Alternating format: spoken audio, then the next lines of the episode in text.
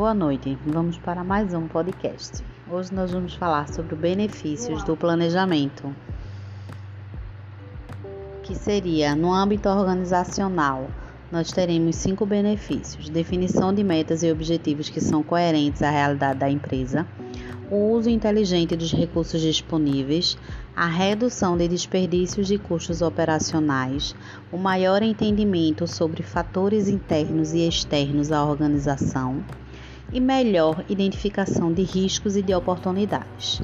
Já no âmbito pessoal, os benefícios seriam aumentar a produtividade, desenvolver a automotivação, manter o foco, obter realização pessoal ter clareza dos objetivos.